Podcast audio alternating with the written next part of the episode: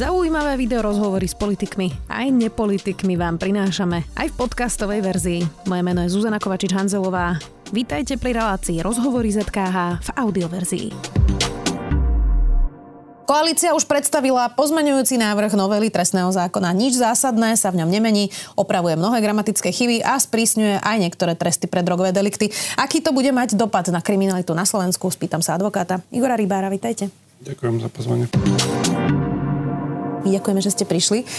Pán Rybár, ja sa to pýtam teraz všetkých v tomto štúdiu. Keď ste videli tú rozsiahlu novelu, ktorá vlastne prešla zo, deň, zo dňa na deň na vláde a išla rovno do parlamentu a v podstate 15. januára už mala byť v platnosti. E, ako ste na to reagovali, keď ste si čítali tie paragrafy? V podstate bol som viac menej sklamaný, lebo opäť sa mi teda potvrdilo, že neriešime akože to, čo nás najviac páli, respektíve zase to vnímam ako e, rezignáciu na to urobiť niečo e, raz, naraz a poriadne. Čiže z toho pohľadu tam boli teda zvláštne teda emócie a teda museli sme sa prispôsobiť tomu tempu Národnej rade a rýchlo sa oboznamovať teda s tým textom a nejakým spôsobom začať rýchlo upozorovať možno na nejaké nedostatky. Alebo, ale zase objektívne treba povedať, že trestné právo predsa odtlačí enormné množstvo problémov a enormne dlhší čas ak by som to mal možno prirovnať k debate o zdravotníctve, tak tam môžeme závidieť, ako tam sú krásne pomenované problémy. My sa ako keby, že hámbime niektoré problémy aj pomenovať, ale uh, nevidím v tom texte nevidím riešenia tých problémov, ktoré tam v podstate stále ostanú. To napríklad sú ktoré? Uh, chýba mi tam také jednoduché zadefinovanie cieľa a, nájsť si k nemu cestu. Eh, ten cieľ, ktorý je komunikovaný, že zníženie kriminality, ochrane ľudských práv, eh, zníženie náklad na justíciu, v podstate tá novela neponúka na to odpovede. Hm. Inak vlastne nemáme na to žiadne dáta, aby sme vedeli z niečoho vychádzať. Napríklad, že ako táto novela vôbec ovplyvní, koľko ľudí je teraz momentálne vo výkone trestu, keď argumentujú tým, že máme preplnené väznice, je to drahé. E, mnohí inak hovoria, že to, čo teraz vlastne je v parlamente, už aj s tým pozmeňovákom, je vlastne generálna amnestia. Súhlasíte s takýmto pohľadom? V podstate áno aj nie, ale o, objektívne sa treba povedať, že nadužívali sme v podstate, alebo zvykli sme si na to, že jediným trestom je trest odňatia slobody a alternatívne tresty sme nevnímali ako trest. A je to vlastne výsledok toho, také agresívnej komunikácie a jednak absencia odbornej debaty, aby, ktorá by priniesla možno viac svetla do toho, že ak správne by ste vyskladali ten alternatívny trest, tak je niekedy účinnejší ako trest odňatia slobody. Ale tu sa naozaj Ehm, tie tresty niekedy znižujú až nepochopiteľne a len pre vybrané ako keby trestné činy. Mm-hmm. Ale ozaj to, čo ste povedali, absentuje taký ten analytický prístup s tým, že mne je taký prístup celkom daný, keďže sa pohybujeme v nejakom svete a keby sme sa pozreli na to cez optiku dát, tak vám to proste nesedí. Napríklad vo vzťahu ku korupčným trestným činom, tak e, jej podiel na celkovom ako keby stíhaní všetkých vecí je 0,5%. Uh, napríklad, a pritom je to primárny zámer tejto novely. Áno. Uh, a čo sa týka dĺžky trestov, tak najdlhšie tresty, najdlhšie tresty odňatia slobody sú práve za drogové delikty, kde je to na úrovni 5,4 roka. Zase to nie je problém korupčných trestných činov. A taktiež, keby sme na to pozreli na to, že na, cez optiku toho, kto pácha tú kriminalitu, tak by sa zistilo, že napríklad tie korupčné trestné činy páchajú vyličné ľudia nad 30 rokov, prevažne to ľudia nad 40 rokov. A drogové trestné činy nám, je tam napríklad priemerný vek konopného väzňa 26 rokov. Mm-hmm. Čiže takto, keby sme na to pozreli, k tomu nastavili uh, riešenia, tak by to bolo efektívnejšie. No, uh čo je pre vás tých zmien najzávažnejšie alebo najproblematickejšie, to je asi lepšie slovo. Teraz ste povedali, že čo sa nerieši, rozumiem, mm. ale z toho, čo teda riešia práve v tej novele tými paragrafmi, tak podľa vás čo je najväčší problém toho? Čo bude mať najväčší dosah práve na, na, na to, že tu možno budú nejakí kriminálnici behať po slobode, alebo budú v domácom väzení, alebo budú mať len podmienku? Čo sú najproblematickejšie body tej novely? Najproblematickejšie je mix tých zmien. Samo o sebe sa môžem baviť, že zníženie sádzeb je dobré, alternatívne tresty sú dobré, ale ten e, ako keby koktail, čo sa tam vyskladať e, dá, je pomerne, myslím, že extrémny na niektoré pomery, hlavne teda na naše slovenské. Ale ak chceme byť európsky, nestačí len pozrieť možno do rakúskeho, nemeckého zákonníka, kde tie tresty môžu byť nižšie, ale stačilo by, ak by si ministerstvo zanalizovalo ten celý proces eh, a zistili by, respektíve nakreslili možno nejakú roadmapu a zistili by, že problémy sú niekde inde. Napríklad, že stále nemáme elektronické doručovanie. Že proste, keď pošleme niekomu eh, z pozície advokáta, napríklad vyšetrovateľovi odvolanie, tak to musí vytlačiť, vytlačiť dokonca aj e, elektronický podpis na niekoľko strán, e, potom musí zavolať šoféra, ten mu odvezie spis. Minulo v Trnave e, šofér ochorel, dva týždne sa nemôžu spisy. Čiže takto, keby sme to nejakým spôsobom rozanalizovali, tak mali by sa riešiť problémy, ako sú nahranie, nahrávanie audiovizuálne, vlastne výsluchov svetkov, SPC, aj to, že sa opakujú, nie? V trestnom poriadku áno, vlastne neustále nejaké úkony. Mali by sme si upratať e, v trestnom procese, aby e, vlastne teraz, čo sa stane, bude to, že e, páchateľ po dvoch rokoch vyšetrovania môže dostať možno dva roky domáceho väzenia. Čiže je tam obrovský nepomer toho, že ako štátny aparát bude k nemu pristupovať, vyšetrovať a na konci dňa príde možno nejaký trest a pričom veľmi dôležité to plynutie času, kedy už ten páchateľ počas toho obdobia si bude vedieť môcť e, možno zariadiť niektoré veci ináč, tak aby ho to na konci dňa nebolo ani dokonca alternatívny trest. E, z toho, čo mi hovoria hostia aj v tejto relácii, tak javí sa, že podľa všetkých je úplne najväčší problém práve to drastické znižovanie promlčacích dôb. Pretože jedna vec je tá debata o tých výškach trestov, aj keď myslím, že asi takto expresne by sme sa o tom baviť e, nemali, ten proces vlastne tiež všetci rozporujú. Ale dru, druhá vec je, dajme tomu, že by sme znižili tresty, práve tá premlčacia doba. Tak e, prečo by niekto takto zásadne skracoval možnosti stíhania aj, aj vážnych vecí, ktoré sa dejú v štáte? Ako ten trestný poriadok treba vnímať ako nejaké pravidlá hry. Tak na začiatku rozohráte a počas hry zmeníte, tak ako viete predpokladať, akým spôsobom bude výsledok a tuto asi tak bolo počítané, lebo keď vyšetrovateľa začínali nejaké vyšetrovanie, počítali, že sa takýmto spôsobom zasiahne do ich práce s tým, že je taký úzus, že ak sa robia nejaké novely, tak už vždy sa snaží dodržať to, aby tie procesy, čo sú rozbehnuté, skončili podľa starých pravidiel a respektíve aj čo sa vo vzťahu týka premlčania, tam sa málo kedy vôbec na to siahalo. Takýmto spôsobom e, plus ďalšími zmenami nám to spôsobí to, že najbližšie obdobie budeme svedkami toho, že možno najbližšie pol roka budeme počúvať, ako jednotlivé kauzy sa zastavili, lebo sa premlčali. Niektoré kauzy sa dostanú do prípravného konania naspäť, lebo súdca e, zistí, že nemá splnené podmienky obžaloby z prípravného konania z niektoré kauzy sa nebudú vedieť dostať, nakoľko sa to nebude môcť podať obžaloba, napríklad kým sa nerozhodne 363. Procesne sa to tam zahltí aj z dôvodu, že trestný poriadok zaviedol nové ako keby opravné prostriedky, nové sťažnosti, žiadosti. Čiže najbližšie obdobie bude pomerne stresujúce a verejnosť to bude vnímať veľmi podľa mňa negatívne, lebo budeme počúvať dôsledky toho, čo urobila tá novela a vyrátavať hlavne škody, lebo táto novela ako keby na poškodených veľmi nemyslela. Lebo keď si len pozrieme, že len ten efekt zvýšenia minimálnej škody z 266 na 700 eur vám spôsobí, že minimálne okolo 10 tisíc prípadov sa stane priestupkom a priestup môžete odpovedať len do dvoch rokov, čiže automaticky si už v podstate viete rátať škody, aké to spôsobí. Hm. Uh, nevyrušuje vás, že tú novelu písali aj presadzujú obvinení, obžalovaní, trestne stíhaní a podozriví ľudia, ktorí priamo ovplyvňujú svoje vlastné konanie, lebo v podstate toto je úplne základná definícia konfliktu záujmov. Ja si ako advokát veľmi ctím teda prezumciu neviny a musím to v tomto momente zdôrazniť, ale ak si pozrieme ten text, tak dá sa tam nájsť, že sú tam nejaké indície na návrh na zmen, ktoré nemajú opodstatnenie a skôr vyvolajú teda obavy, že tam asi boli vsunuté s cieľom možno ovplyvniť proces.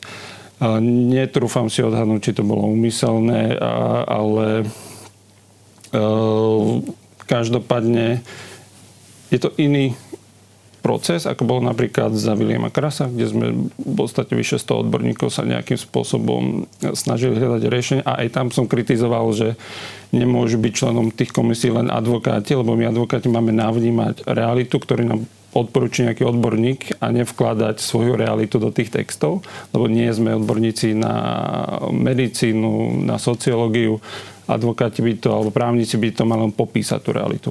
A tuto sme preskočili aj toto. Rozumiem, ale predstavujem si, že nejaký prokurátor alebo sudca by bol v takomto postavení, tak by sa automaticky namietal. Keďže tam neaplikujeme pravidla trestného poriadku, nemá sa v akom procese namietať. Ja viem, ja teraz hovorím principiálne. Rovine, áno, v etickej rovine, presne. Hm. No, menšie tresty e, z tých analýz, ktoré urobili kolegovia, budú teda hroziť menšie, čiže nie hroziť, to je zlé slovo, Norbertovi Bodorovi, Dušanovi Kovačikovi, e, samotnému Tiborovi Gašparovi, ktorý predkladá vlastne tieto zmeny. Nové premlčacie lehoty by mohli zaručiť beztrestnosť Miroslavovi Výbovovi, Petrovi Kažimírovi. Hm, tak keby som chcela toto spôsobiť, asi by tá novela nevyzerala inak, nie? Áno, mohlo by, keď to chcem tak nejak ironicky, že mohla vyzerať aj horšie, ale sú, sú tam naozaj nejaké mantinely a čo ja vnímam, nastal teda nejaký obrovský lobbying ľudí, ktorým záleží na právnom štáte a nejakým spôsobom sa snažili teda ovplyvniť ten text, aby nabral nejaké mantinely. Ale to sa vám nepodarilo, nie? Teraz v tom pozmeňováku. Uh, Prešlo dosť zmien, ale aby sme ich nazývali zásadných, nie. Každopádne tých návrhov tam bolo viac. Na konci dňa nastalo nejaké rozhodovanie, z ktorých z tých zmien sa teda akceptuje a, ale skutočne tá novela rieši niektoré problémy, ale ako suma sumarum vytvára skôr dojem, že rieši individuálne problémy niektorých ľudí. Hmm. Dá sa vôbec pripraviť na takéto okamžité zmeny? Ja som hovorila, že ono to vlastne už pôvodným procesom malo 15.1. platiť. Hmm. Uvidíme teraz tá nová účinnosť niekedy v marci, myslím, tým pozmeňovakom Tibora Gašpara. Uvidíme, čo prezidentka, ústavný súd, môže sa to ešte trošku spomaliť, ale um, na takéto zásadné zmeny, rekodifikácie v podstate, sa dávajú predsa ročné prechodné obdobia aby si to všetci v tom procese vedeli naštudovať. Sudcovia, policajti, prokurátori, advokáti. Uh, tak dá sa na toto vôbec napríklad z vášho advokátskeho pohľadu pripraviť, keď to bude, dajme tomu, o mesiac už platiť? Nedá. Z nášho v podstate advokátskeho pohľadu je to ešte výhoda v tom, že my nemáme ako keby zodpovednosť v tých rukách. Na konci dňa ju majú teda sudcovia a prokurátori, ktorí tam sa nikto nebude pýtať, že zmeškal nejakú lehotu alebo zle si to naštudoval. Keď to porovnám napríklad, keď sa príjmali nové procesné kódexy v civilnom e, práve, tak tam prebiehali diskusie, prebiehali, dokonca už boli napísané komentáre ešte predtým, ako bola nadobudnutá účinnosť, lebo jedno je text a druhé je výklad toho zákona. A s tým výkladom zákona máme problém podnes, keď napríklad e, pri tých našich konopných prípadoch sa stávalo, že niekomu bol uložený trest prepadnutia majetku a niekomu nie, napriek tomu, že text zákona hovoril niečo. A tu je toľko tých interpretácií, ktoré budú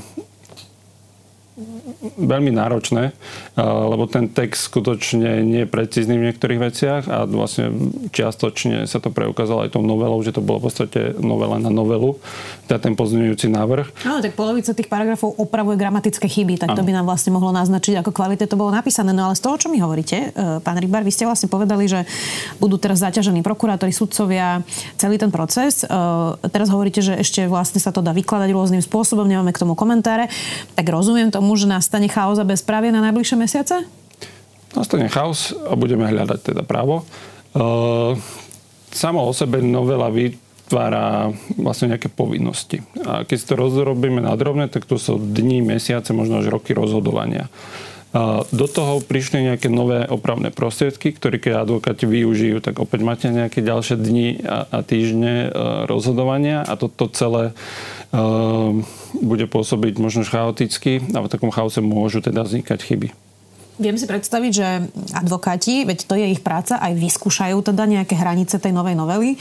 Čiže predstavujem si, že keď to začne platiť, tak zahrnú vlastne celý ten systém nejakými podaniami pre svojich klientov. Čiže asi toto celé tiež ešte stiaží tú situáciu, nie? Uh tam advokáti ani poviem, že nebudú mať inú možnosť, lebo náš zákon advokácie je postavený tak, že advokát musí bojovať za čo najnižší trest. Čiže ak mi to novela umožňuje, tak je mojou povinnosťou bojovať klientovi za, za klienta za najnižší trest. Ale najskôr sa asi budú riešiť väzobné veci, lebo tam pri rôznych typoch prečinov zločinu máte iné lehoty. Čiže ak sa vám toto zmení, tak advokáti musia promptne na to reagovať a teda zahltiť možno, že sú nejakými podaniami ale v záujme ochrany práv klienta. To ja nehovorím, niektorí to možno budú robiť aj účelovo, ale samozrejme tomu rozumiem, že to je vaša práca, ale teda e, dajme tomu, že už sme pomenovali to naštudovanie si všetkých tých jednotlivých strán, ale my zároveň nemáme ani dosť náramkov, probačných úradníkov, čiže práve ten trest domáceho väzenia si vyžaduje práve aj takéto prostriedky, ktoré jednoducho nemáme. Ja si spomínam, že tie náramky kupoval ešte minister Tomáš Borec, to už bude asi 10 rokov. E, e, myslím, že prokurátor Sepeši hovoril, že tie náramky sú nemoderné, že sú ťažké, že majú 1,5 kg, hoci dneska už tá technológia naozaj postupila ďalej. Um, tak nebude to paralýza aj na tomto fronte, že budú niektorí oprávnene podľa tej novely žiadať domáce väzenie a my na to vlastne nie sme ani technologicky pripravení? Bude to paralýza na viacerých frontoch, eh, lebo s tým, že napríklad nám stupne množstvo priestupkov, tak tie sa musia odstúpiť na priestupkové oddelenia, ktoré nie sú na to pripravené. Nie je tam také množstvo ľudí, aby to stihli nejakým spôsobom odpojednávať. Eh, čo sa týka probačných úradníkov, tam sa myslím, že identifikovalo, že okolo 200 eh, teda tých administratívnych pozícií nám teda chýba, lebo tá restauratívna justícia je o tom, že sa ako keby obvineného stará nejaký úradník, navníma jeho uh, vlastne realitu a prevádza ho celý tým s procesom, čiže musí Aby zistiť... potom zaradil do spoločnosti? Áno, uh, musí ho teda testovať, či počas tej skúšobnej doby nepoužíva omamné látky, musí zistiť, či má v jeho domácnosti signál, aby mu bolo možné uložiť nejaký náramok. Čiže je tam množstvo veľa úkonov, na ktoré teraz pravdepodobne čas nebude. Uh, takže predpokladám, že sudcovia skôr sa budú uchylovať v tej úvodnej fáze možno nejakým podmienečným trestom a tie tresty domáceho väzenia zatiaľ sa možno nebudú dať veľmi ukladať. Máme aj takú ľudskoprávnu otázku, pretože viacerí hovorili, že v podstate toto veľmi diskriminuje chudobných ľudí, ktorí nemajú podmienky na to, aby im bolo uložené domáce väzenie. Čiže napríklad, keď niekto nemá stabilné Wi-Fi pripojenie, keď je niekto človek bezdomová, má dajme tomu záhradnú chatku, uh, tak toto ľudskoprávne obstojí, že tu máme vlastne dve kategórie ľudí, ktorí dostanú trest, niektorí budú môcť mať domáce väzenie, niektorí nie? Novela nemyslí v podstate na tých najslabších, čiže áno, jednak na tých najchudobnejších, ale keď sa pozrieme aj na osoby, ktoré trpia závislosťami, tak tam napríklad pri drogových trestných činoch sa trestá recidíva najprísnejšie, dokonca prísnejšie ako napríklad za krádeže. Čiže opäť e, ne, nepozeráme na to ako keby dôsledkov, ktoré spôsobí tá novela. Pozeráme na to nejaký text a toto je z jedných dôsledkov, že ak uh, mali sme klienta, ktorý proste býval na samote, a nebol tam signál. Tak e, sudca nemohol pustiť z väzby, lebo nemohol užiť e, náramok. Mm. Pritom inak závislosť je teda choroba. E, to, to, to mm. asi by sme úplne inak mali pozerať na, na, na takýto spôsob, rozumiem. No, dostaneme sa teda k tým drogám. Vy zastupujete viacerých ľudí, ktorým buď hrozili, alebo vlastne už dostali drakonické tresty práve za nejakú uh, marihuanu a nejakú osobnú držbu niekoľkých rastlín konope. Uh, tak v tom pôvodnom expresnom návrhu to vyzeralo, že by to práve týmto ľuďom mohlo pomôcť. Eh, len potom prišiel ten pozmenujúci návrh Tibora Gašpara tento týždeň a tam už je tá verzia iná. Čiže skúsme si povedať, že ako vlastne sa vyvíjal v čase to, že čo vaši klienti, ktorí teda mali pár rastlín konope a hrozí im 15 rokov a prepadnutie majetku. Áno. Uh, teraz je situácia taká, že napríklad za 600 gramov uh, marihuany bude hroziť taký trest ako za znásilnenie dieťaťa, to je 7 až 15 rokov. Teraz myslíte v tom, čo platí dnes? Uh, nie, v tom, čo navrhuje pozmeňujúci návrh pána Gašpara. Uh-huh. Uh, to mi nepripadá ako nejaká dekriminalizácia alebo legalizácia, ako bola komunikovaná. Takýmto spôsobom sa bude pozerať na tých, ktorí majú pri sebe minimálne, myslím, že 500 gramov marihuany. Uh, Ale to je dosť veľa 500 gramov marihuany, nie? Celý problém je v tom, že my e, nazývame konopou drogou ináč ako napríklad dohovor OSN, ktorý keď hovorí o konope ako droge, hovorí o kvetoch a my hovoríme o listoch, stonkách. Čiže u nás ako keby umelo navyšujeme o 60% hmotnosť. Čiže ak by sme si povedali, OK, konopa sú len kvety na drogové účely, s tým problém nemáme. Uh-huh. Takto vlastne zarátavame do rozsahu aj to, čo nie je drogou a teda umelo navyšujeme. A krásne to vidí na tom efekte, že ak, e, lebo ten zákon bude rozlišovať konečne, či pestujete drogu e, alebo máte nejakú sušinu. Ak e, pestujete 5 rastlín a chytia vás v štádiu, že sú na koreni, tak trest bude, myslím, že od 0 do 3 rokov. Ale ak vás chytia o mesiac neskôr, uh, už budete mať osušené rastliny, tak ten trest bude 10 až 15 rokov napríklad. Uh-huh. A je to spôsobené tým, že pri živých rastlinách budeme počítať kusy rastlín a jedna rastlina môže mať 30 cm, ale aj 300 cm a tam proste vznikne e, nejaký paradox, ktorý práve e, ten pozmeňujúci návrh zvýraznil. Čiže tam sa e, ako keby vznikne priestor, kde nám začnú narastať tresty práve kvôli tomu, že zasiahli do tých lehôd, pardon, nie lehôd, ale násobkov hraníc. No a čím si vysvetľujete, že tá úplne prvá verzia, ktorá prešla vládou, naozaj by pomohla viacerým takýmto vašim klientom a teraz prišiel pozmeňujúci návrh, ktorý mal ako keby opravovať a zlepšovať ten návrh a práve v týchto drogových deliktoch to takto výrazne zmenili. Čo sa teda stalo medzi týmto, však to je pár týždňov, čo to prešlo vlastne. Nebolo to verejne komunikované, v tom texte je to odôvodnené tým, že ak by prešiel vládny návrh, tak by došlo k drastickému zníženiu trestov. Čo nie to mala byť pointa, nie? Áno, len to, to nie je pravda, lebo naopak teraz tá novela v niektorých prípadoch práve že sprísni tresty ešte dokonca proti pôvodnému vrhu, respektíve návrhu, ktorý platí aj v súčasnosti. Čiže jediné, čo v podstate by sme mohli považovať za pozitívne na tej novele, tým pozmeňovákom vlastne škrtli. Áno, keď to pozeráme z pohľadu našich klientov, teda pestovateľov, ktorí majú nejaké väčšie množstvo. Keď na to pozerám z pohľadu užívateľov, ktorí majú možno do 10 gramov, tak tam súdy budú môcť teda ukladať alternatívne tresty, ale to sa viac menej dialo aj v súčasnosti. Problém bol, že systém nevedel zareagovať na také prípady, ako napríklad pán Šípoš, kde sa niekedy ten stane, že to množstvo je viacero a tam automaticky bola nejaká optika, že uh, dealer. Čo treba zdôrazniť... Uh, ja len poviem, že pán Šipoš si teda pestoval konope na mastičky. Áno. Uh, len keď niekto nevie, aký to je prípad.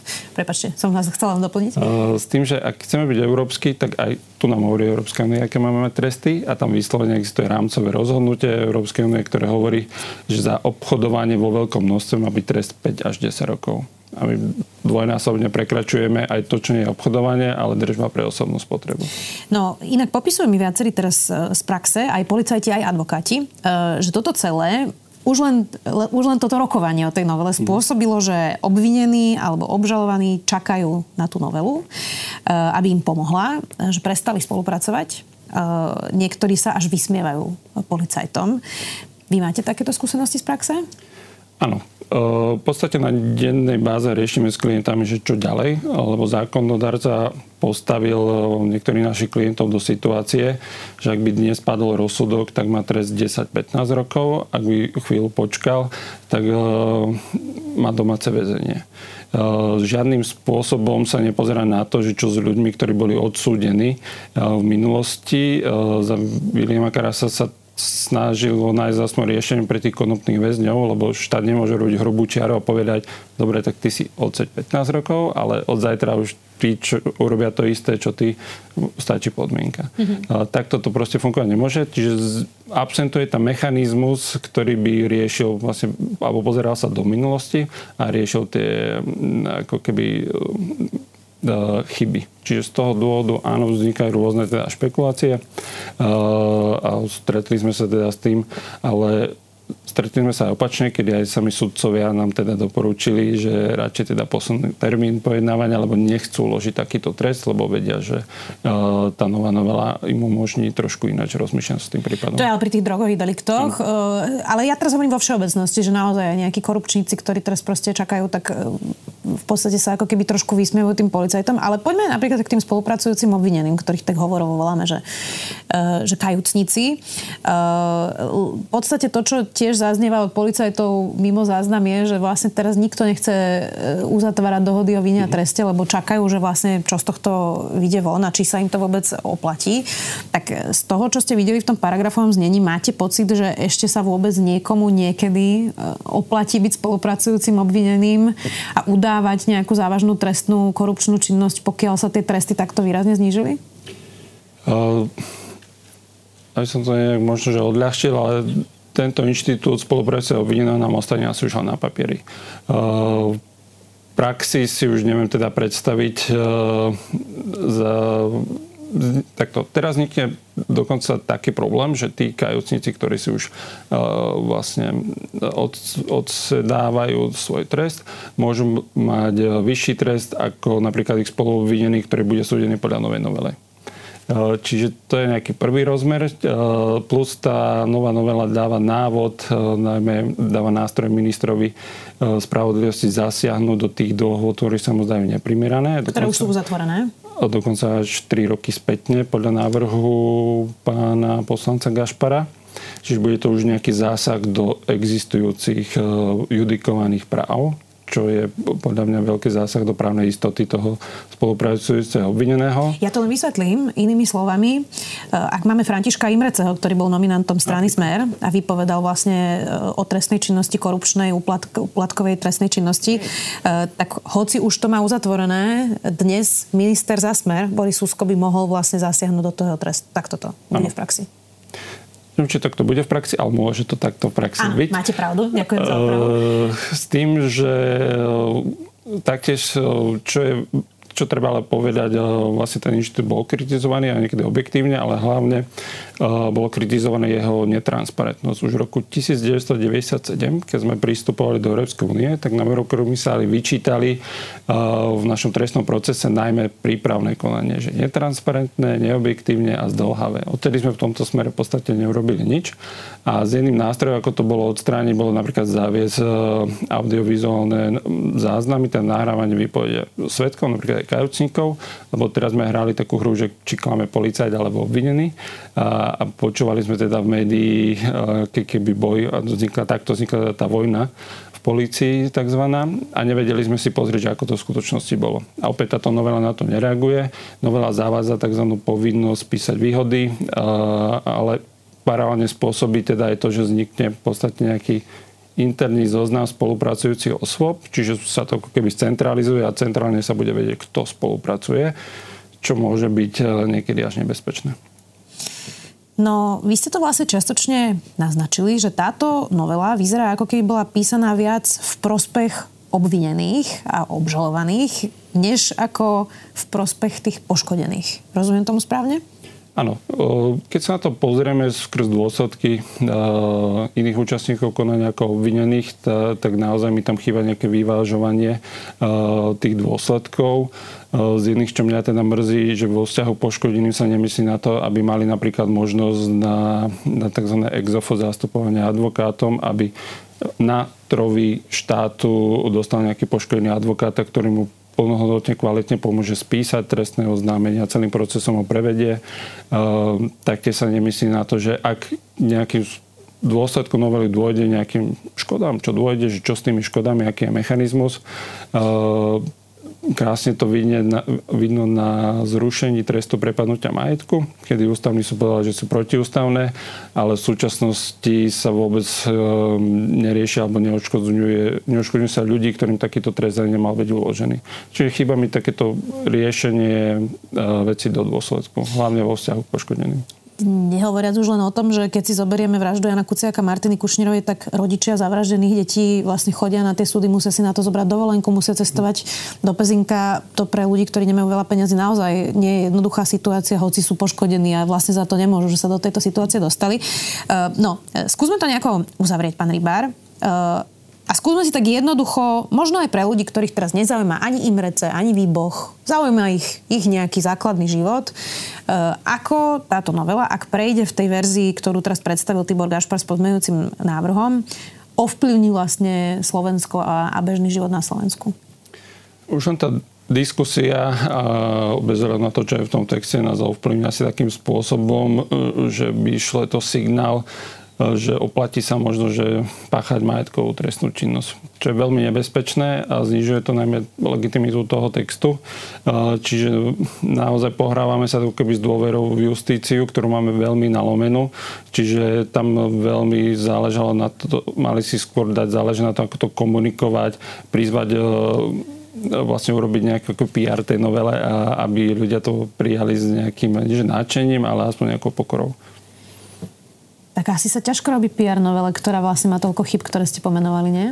Áno. Uh, Najlepšie by bolo, keby to bolo urobené poriadne z toho, z toho čo ste hovorili. Ja to porovnávam s tom uh, minulosťou, kedy sme naozaj sa snažili ten text, uh, ktorý sme navrhli odkomunikovať sa akademickej obce študentom, aby oni mali možnosť uh, ako keby na vnímať to, že sú súčasťou nejakého procesu že majú možnosť do neho zasiahnuť a s tými právnymi textmi je problém to, že musí niekto aplikovať. Čiže musí si ich niekto osvojiť. A tu sa bojím, že tie texty si veľmi ľudia nebudú chcieť osvojiť, hlavne z pohľadu možno policia a prokurátor už teraz nejakým spôsobom vnímam hlavne to, že ich veľmi ako keby mrzí, že niektoré veci nebudú vedieť objasniť. Niektorí z toho svoja možno expresne rýchlo. Uvidíme, ako to celé bude prebiehať. Ďakujem veľmi pekne, že ste si našli čas. Advokát Igor Iber. Ďakujem. Počúvali ste podcastovú verziu relácie Rozhovory ZKH. Už tradične nás nájdete na streamovacích službách, vo vašich domácich asistentoch, na Sme.sk, v sekcii Sme video a samozrejme aj na našom YouTube kanáli Denníka Sme. Ďakujeme.